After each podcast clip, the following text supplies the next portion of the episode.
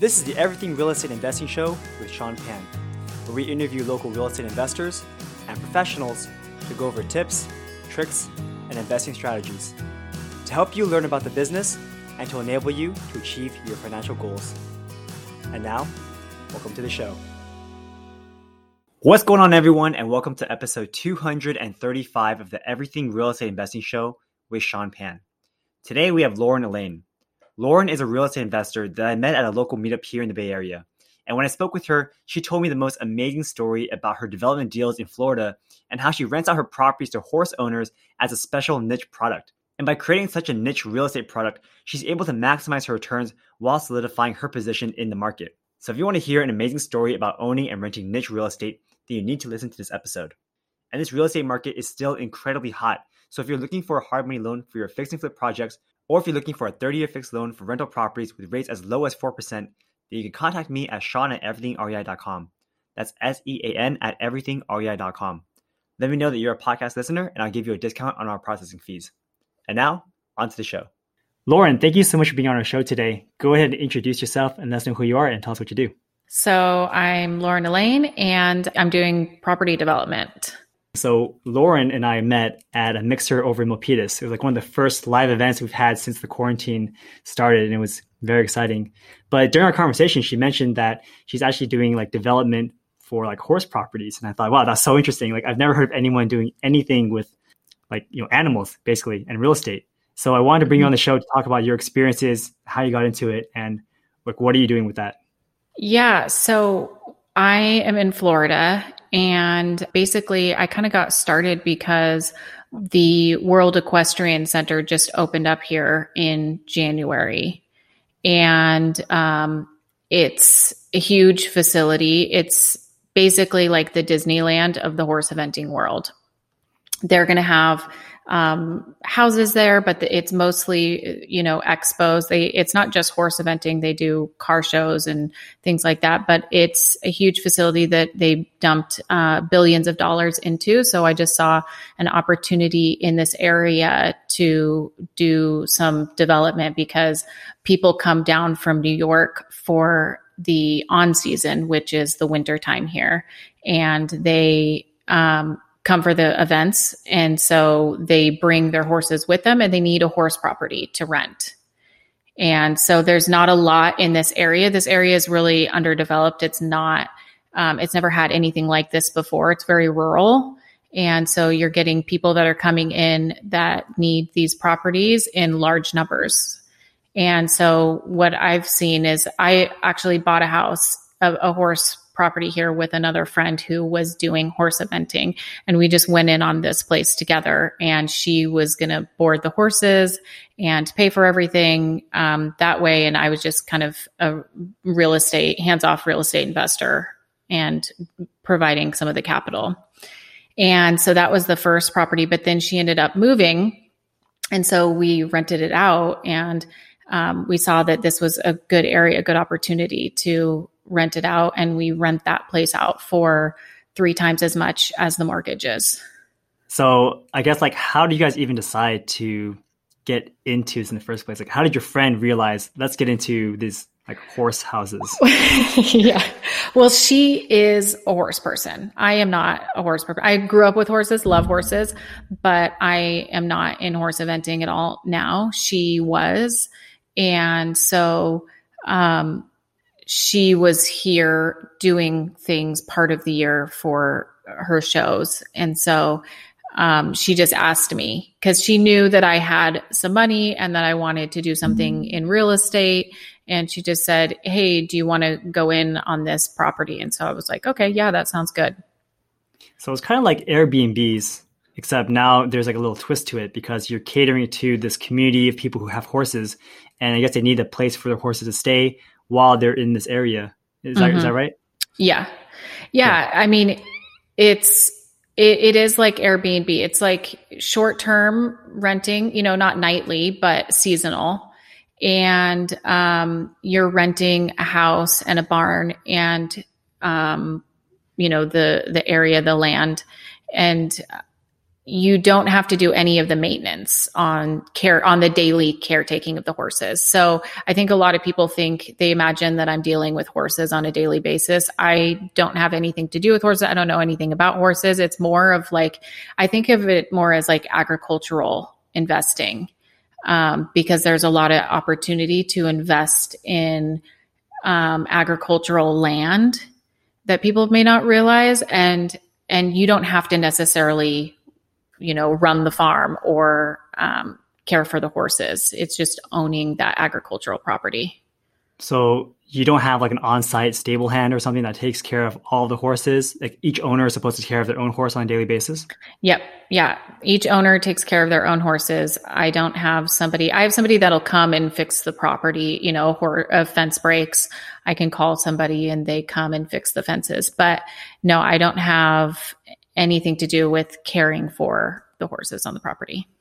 Can you give a description of what that property is like? Like how big is it? How many bedroom bathrooms for humans and then how many stables for the horses? Yeah. So the first property that I um, got involved with, that was a three bedroom, uh, two bath house and pretty modest house, but it's on 10 acres and it has a seven stall barn and I think seven paddocks. And then a, paddock? a paddock is is the area when you take them out of the stall in the barn, you put them out into like the pen basically. It's the outdoor pen. It's larger in area and it's like grass. Mm-hmm. So it's um yeah, it's like a fenced in grass area.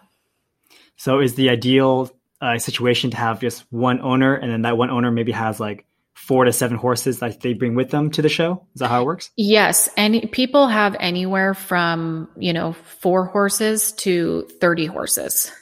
Wow.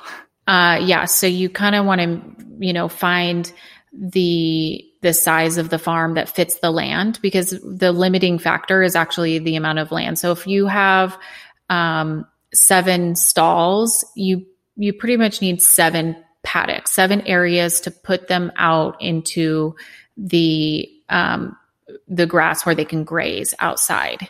And so you have to decide how big those paddocks are because the area here is very sandy. And so if you have too many horses out on the grass or they're grazing too much, then your whole property can turn to sand. Um, so yeah, so we, the first property is 10 acres and then the property that I'm developing now is also 10 acres. And then we got the 10 acres next door that's just vacant land. So we're going to turn this property into 20 acres. And you mentioned that this is a pretty seasonal thing. Um, and then you mentioned also that the reason why a lot of people are coming is because there's this large equestrian center. What happens during the downtimes? Like, you just have vacant property? Yeah, so it's actually good to let the property rest, to let the grass grow back and not have as many horses on the property. Um, but actually, the first um, farm that I have is being rented out on, a, they just signed a two year lease. So they want to stay for two years. And so it's not, it is seasonal in that the shows happening at the equestrian center are only happening in from December to April, basically. Uh, but now they're starting to happen more year round, and people will even rent to you on a yearly basis, even if they're only going to be here for six months, because it is so hard to find a property. Got it. So they're going to rent for the whole year just to like lock it down and secure a spot for them when they want to come back during the rest of the year. Yeah, exactly. Okay. And where are they coming from? Uh, New York, Pennsylvania, um, Maine, uh, Kentucky. I mean, they're they're kind of coming from all over, but mostly the Northeast.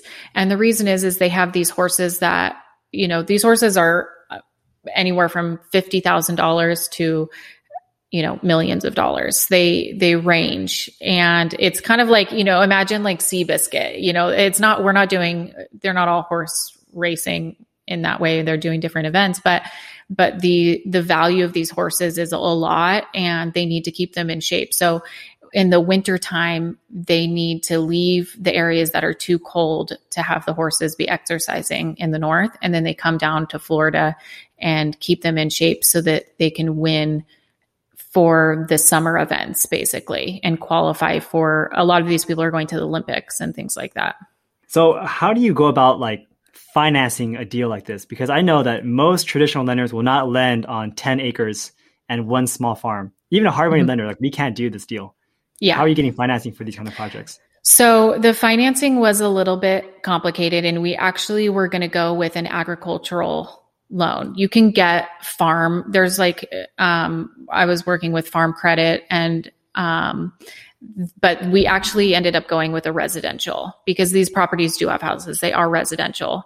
Um, so we went, ended up going with a residential loan, had to put more money down than um, with the farm loan, but you can, it is easier to get an agricultural loan than it is to get a residential on one of these places. I guess, can you go into numbers a little bit on this one? Like, I, am just surprised you can get a residential loan on this one. Is this considered an investment property?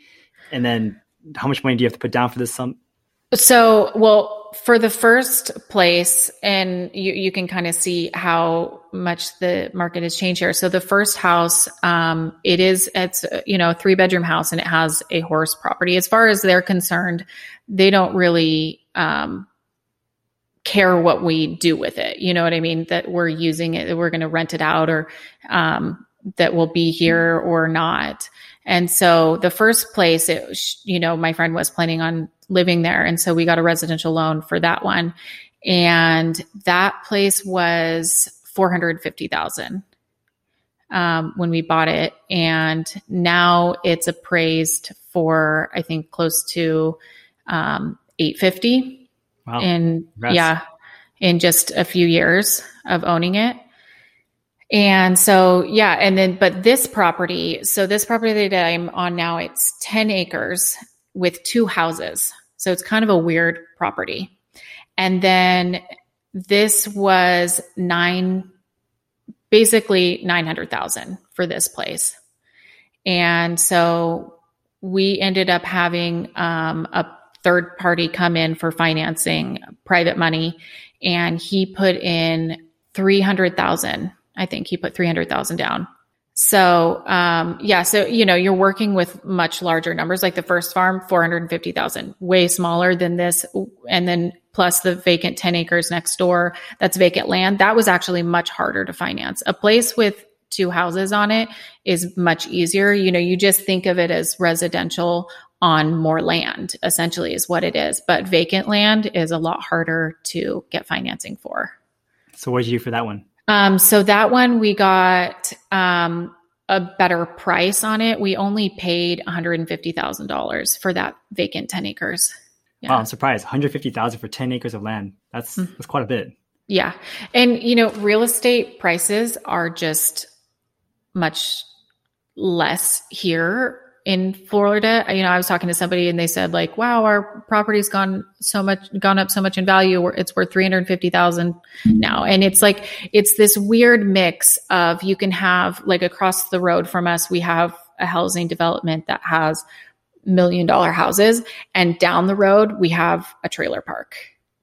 Uh-huh. So it's just, it's a very mixed, um, demographic here. So you can find land that's dirt cheap and people don't realize the value of land here. You know, it's like there's so much land all around and everything's flat. It's, it's not developed like it is in California by any means. And so, yeah, the, the person who was selling the vacant 10 acres, they just were, you know, like a by owner. They didn't use a real estate agent.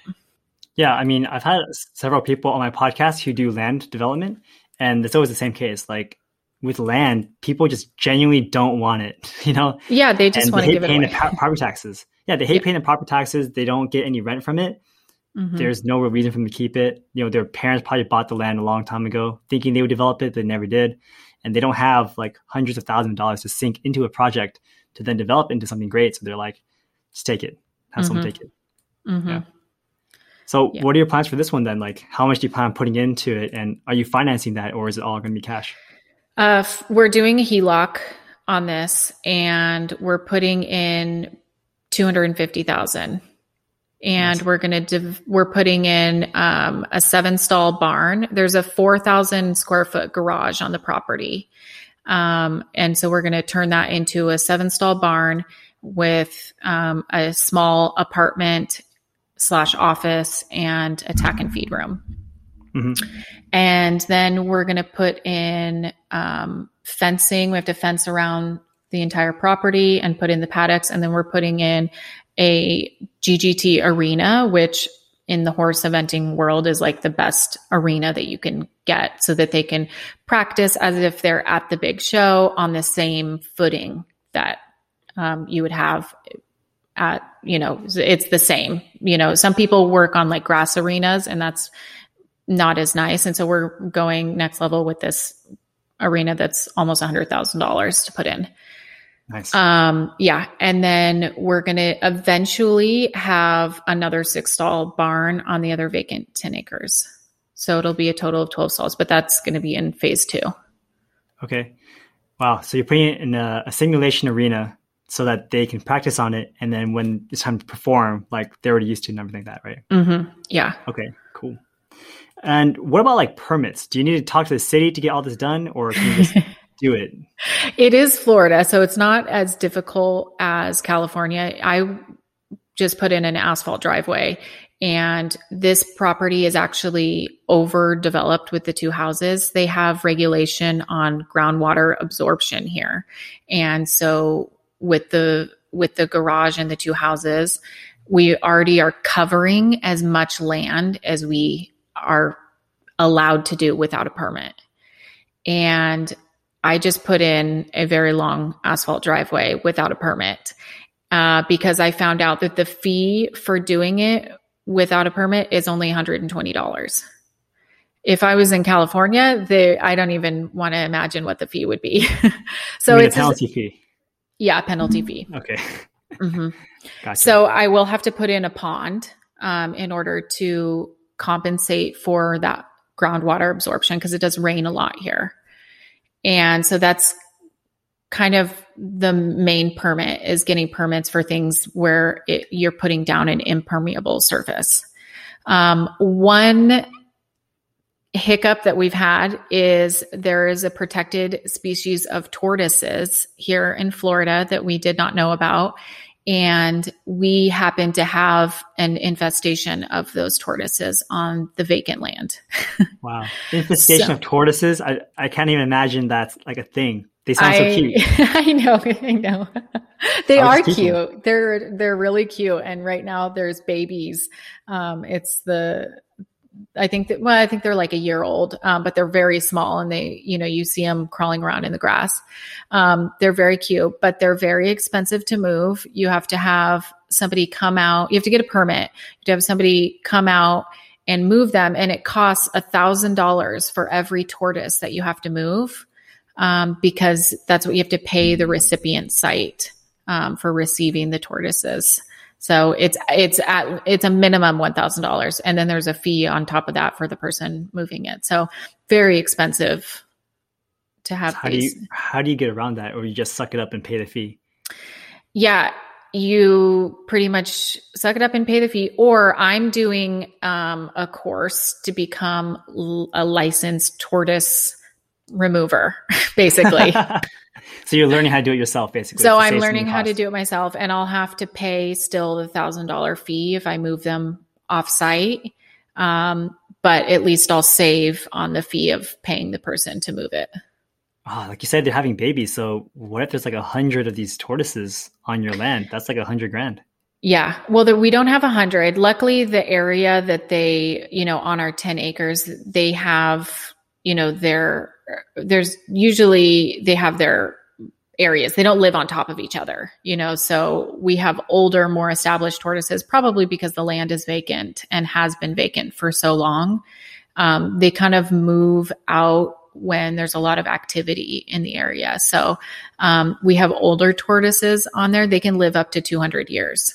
So they're not going anywhere anytime soon. Um, and so I think we probably have 15 um, you, you can't just keep a few of them or maybe section off an area for them? Um, we can section off an area for them, and that's something we might do with some of them, but they can't stay just because of the horses, because they burrow into the ground and they make these huge burrows that can collapse if a horse steps on it. So a horse can step in the hole and break its leg if it's like running in the field. So for people who are, um, have horses that they just casually leave out to graze, they probably will be fine. But we're dealing with very high strung horses that are worth a lot of money and people won't rent from us if their horse could be injured. Yeah, that makes sense. Like, you know, if a horse breaks a leg, it's, yeah. it's Dunzos, right? So, and yeah. it's a million dollar horse. Then you definitely and it's a million dollar horse. So, yeah. yeah. Oh man, that's crazy. So, how do you go about finding renters once you're done, you know, renovating the property? Um, I work with a real estate agent here, and she works for the premier horse property real estate company. So they just buy and sell horse properties. And so she is on the rentals side. So she has people that are coming down that want to buy and want to live down here for a little while to test it out, see the area. And so she has found me all my renters. I work with her exclusively. I'm surprised. Like this is a thing. This is like her niche is to find rent like properties for yeah. horse yeah stuff. That's crazy. I know. Basically, this area though, it's called the horse capital of the world. Like it's it's you drive around and you just see on every side of the road horse farm after horse farm after horse farm, or you know cows and other types of agriculture. But it really is predominantly horses. Yeah, I mean, I guess up up here in Northern California, there's probably some real estate agents who only focus on finding farmland for people who want to make their own vineyard or something like that. Yes. Yeah, I, I can imagine vineyard vineyard properties is big there. that's crazy. So is she also like the person that's finding you all of your deals too? Um, she did. Well, I mean, this really just kind of happened because it's next door to the first property. So it all just kind of fell into place. I really wasn't seeking this out. I wasn't going like, I'm going to find this niche of doing horse properties. It just was like, you know, we had the yellow farm and then the property next door came available and she called me and she said, Hey, the people next door are selling. Just wondering if you were interested. Wasn't thinking about it at all. I'm living in Hawaii at the time. Um, and then I said, well, maybe if the vacant 10 acres next door is available, then I would do it. And so she contacted the people who own that land and they said, yeah, we'll sell it.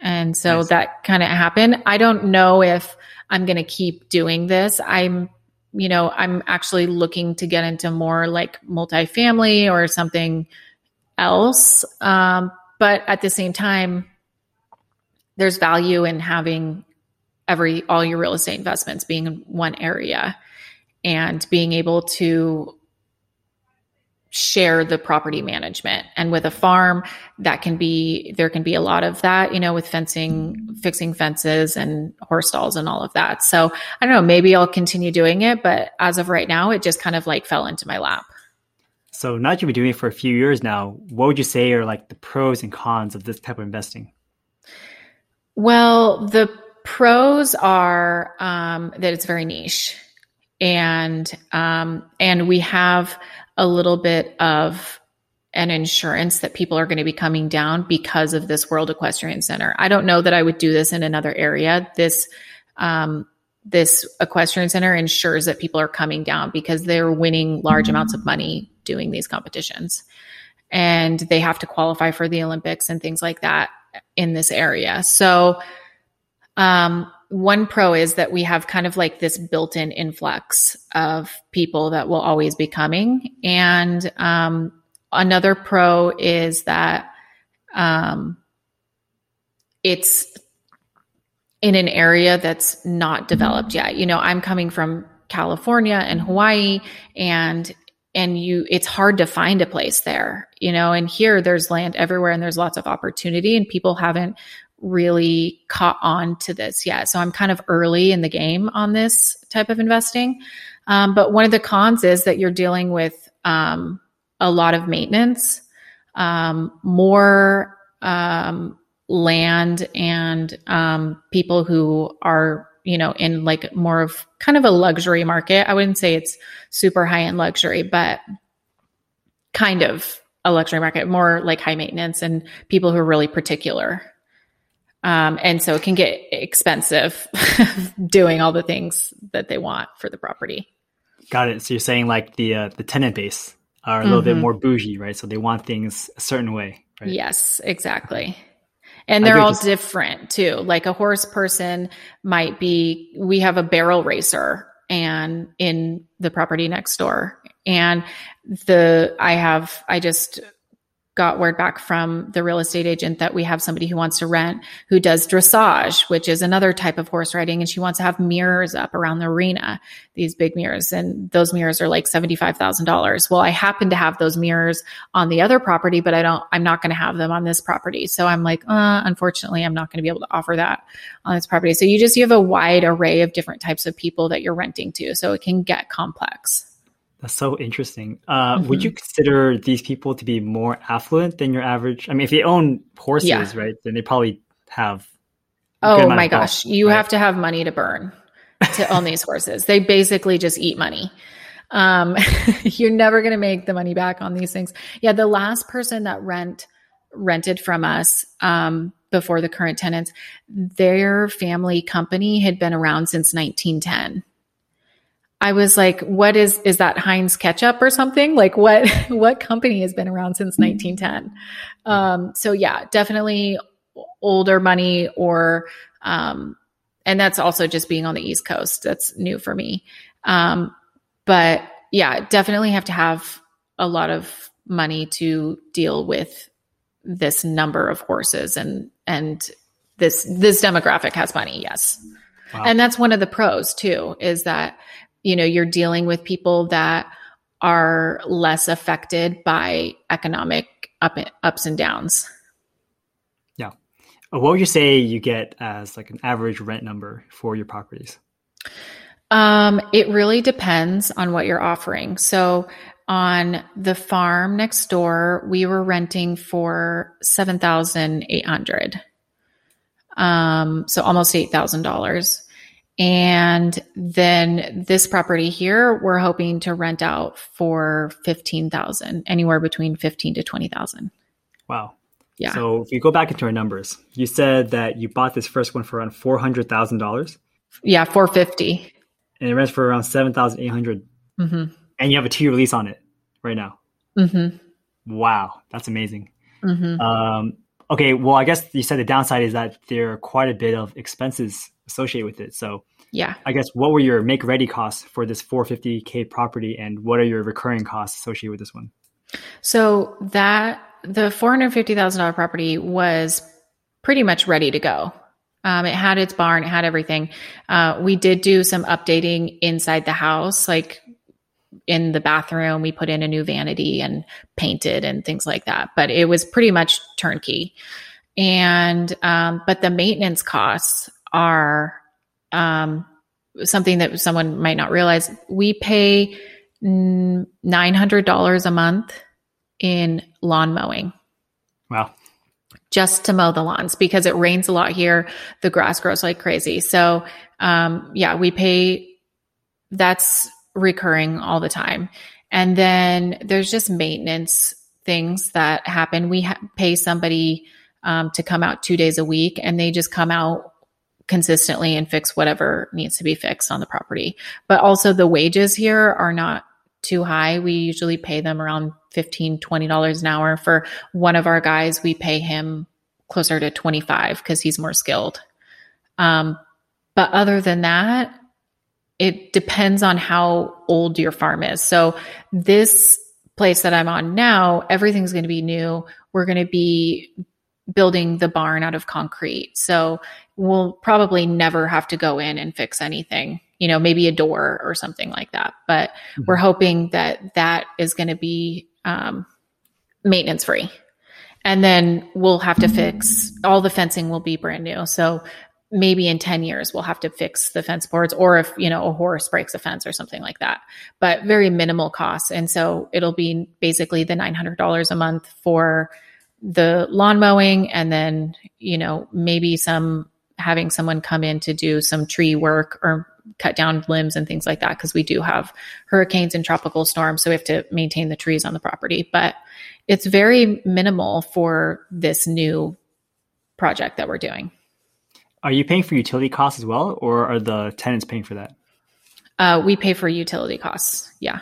Well to to a certain point it depends on if they a lot of people come down with rvs so we pay for um, we have like a set usage amount that we'll pay for up to this amount and then they pay anything above and beyond because they might be plugging in RVs or having trailers or you know whatnot. It can really add up so. And since these are like you know, 10 acre lots. Um, is there city sewage here or is everything septic tank or how does that work um, we have septic tanks okay yeah but city water not wells uh wells Oh, well. well water. Yeah. The water here is actually very good. There's, um, we have two wells on this property and two wells on the other. I'm going to put in another well here for the arena and that, um, they said should be, you know, they just drill down, I think like 40, 40 feet or something like that, which is not very far to get good water. Um, it rains a lot here and it's sand and then they have a bedrock underneath. So you can get really good water here. And you don't have yeah. to worry about your wells running dry or anything like that. So then basically you don't have to pay for water or sewage technically because it's all nope. there on your lot. Yeah. Okay. Interesting. I guess all you pay is for electricity and maybe internet. If Yep, if I pay for Wi-Fi. Internet? We do we do get internet. Yeah. How does that work? Cables or what? Uh yeah, I think it's um it's uh gosh what's the there's a term for it fiber optics is that what it is oh, okay. i can't remember yeah cool. um but yeah there wow. is internet very nice so you were mentioning that you might move away from this into something more like conventional such as mm-hmm. multifamily mm-hmm. commercial like a lot of people are doing here uh why why would you decide to do either or well i th- I would like to do multifamily just because I think that it's going to be lower maintenance and maybe easier. Um, that could I could be totally wrong. You know, I am new to this. Somebody might be listening and going, "Oh no, it's not easier. You're dealing with a lot of people and the more people you have involved, the more difficult it is." Um, but you know, at the real estate meetup, I uh, met some people that are re- investing in Ohio and um, different areas. And so I was looking at buying a multifamily in Ohio. The numbers just seem to work well in the Midwest. And um, I don't know. I like to diversify. I don't want to be all in one area doing, you know, what if for some reason the World Equestrian Center decided to shut down? I wouldn't want to be completely um, reliant on that in this area. Yeah, makes sense. Or if, you know, horse riding falls out of favor for everyone. exactly. Time. Well, and um, the Greyhound dog racing, all of the facilities just shut down uh, because that became illegal. And so there was all of these greyhound dogs that needed to be adopted. And if, you know, for whatever reason I was investing in in racetracks for dog racing, I would be out of business and losing a lot of money. So yeah, anytime you're dealing with um, something that is a luxury item or like a sport, you never know what's going to happen and how the rules are going to change. I mean, it's been around a long time. It's highly unlikely, but it is good to just diversify. Well, I mean, Greyhound racing was around for a long time too. I'm surprised. I didn't I had no mm-hmm. idea that actually got shut down for being illegal. I didn't mm-hmm. even know it mm-hmm. was like a something bad, right? I thought Greyhound racing is just dogs running, so it's not a big deal. I know. Probably something shady going on behind the scenes that we don't know about. Yeah, yeah, probably. Yeah, but it makes a lot of sense. I mean, like you mentioned at the meetup, it seems like a lot of people are investing in like Cincinnati or Cleveland uh, in Ohio. Mm-hmm. Um, but yeah, the multifamily piece is interesting. You know, everyone always needs a place to stay. Even throughout the pandemic, for the most part, people have still been paying rent because they want to keep the place that they're living in. Mm-hmm. Yeah.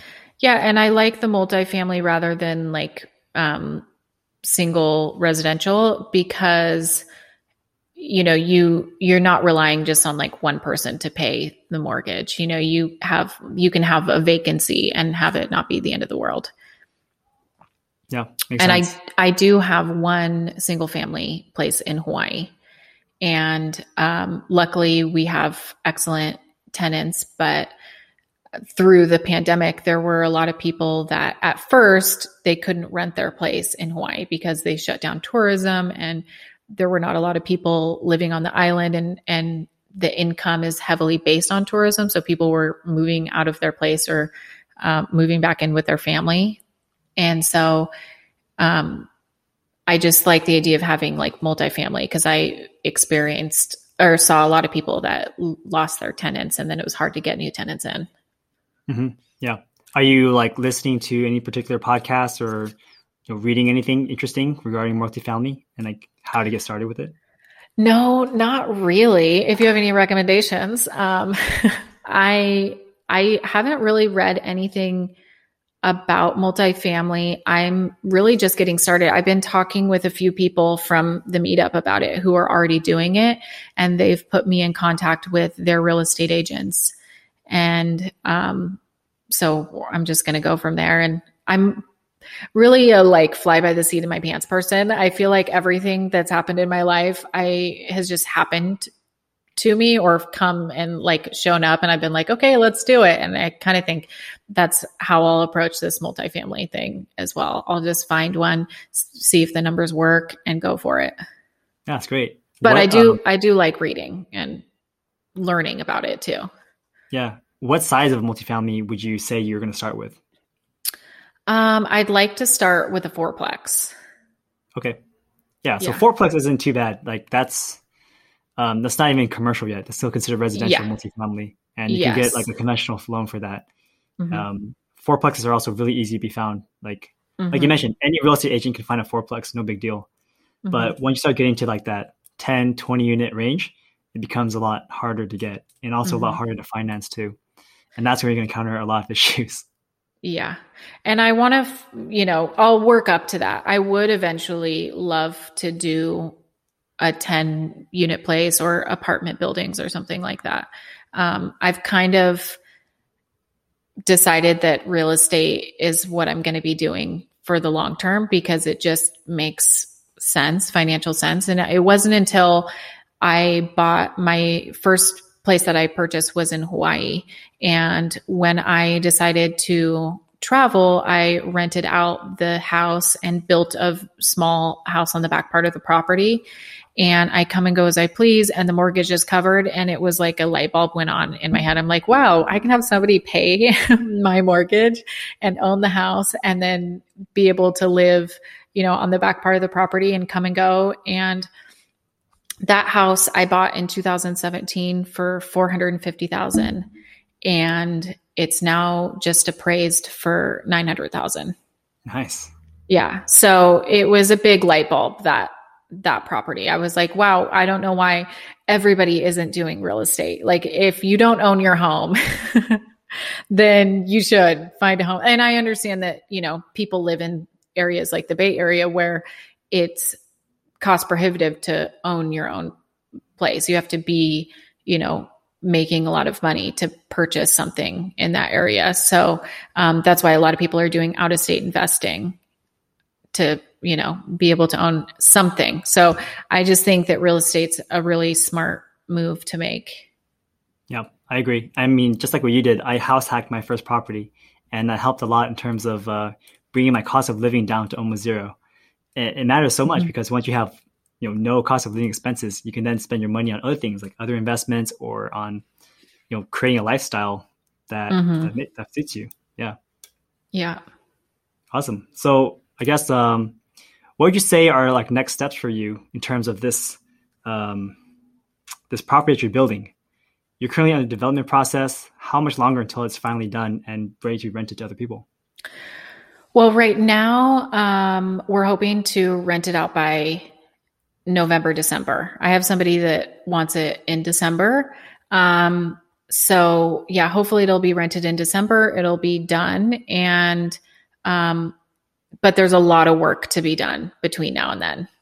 so I'll be here doing this until December. And then once it's done, um, I probably will leave Florida and go back to Hawaii and um, start working on doing my next investment, whatever that may be, maybe in the Midwest.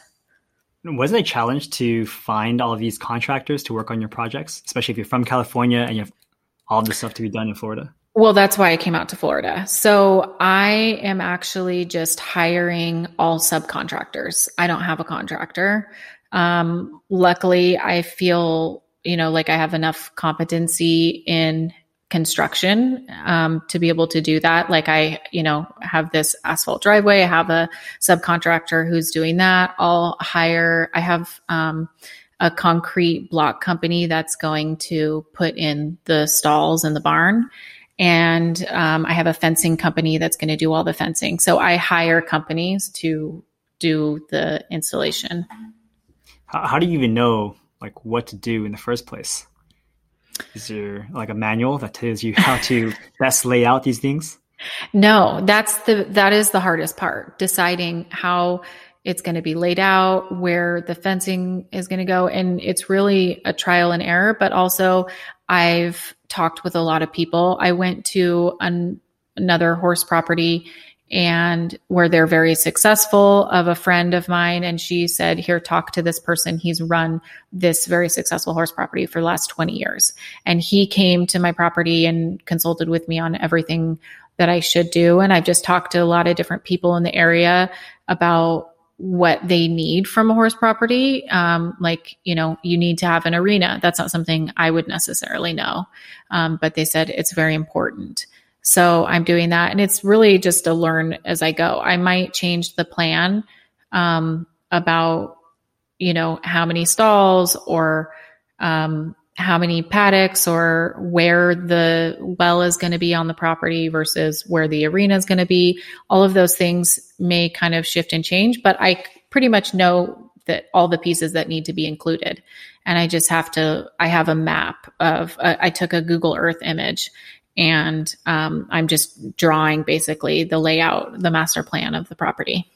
That's super cool. Uh, my girlfriend and I are currently under contract for a flip project over in Texas. So, you know, we're about 2,000 miles away from there as well. Um, we were thinking at first to maybe GC it ourselves, but ultimately, I think because we're not going to be there, you might have to get a general contractor to help. Yes, I, you know, I, I was just talking with somebody about this because I just did a asphalt driveway, as I mentioned.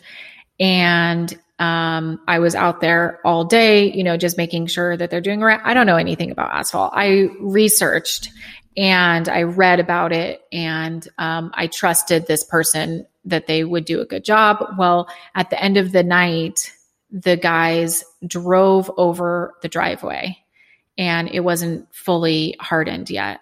And so I have these big, huge ruts in the driveway and I, and the contractor has to come back out and rip out half the driveway and redo it. And so, you know, it's, it's a lot of work dealing with this. You know, I'm out there like, looking it, part of it also didn't lay down evenly so i'm like you know calling other asphalt people and going like is this normal? How thick should it be? And they're kind of advising me but i'm really learning a lot as i go.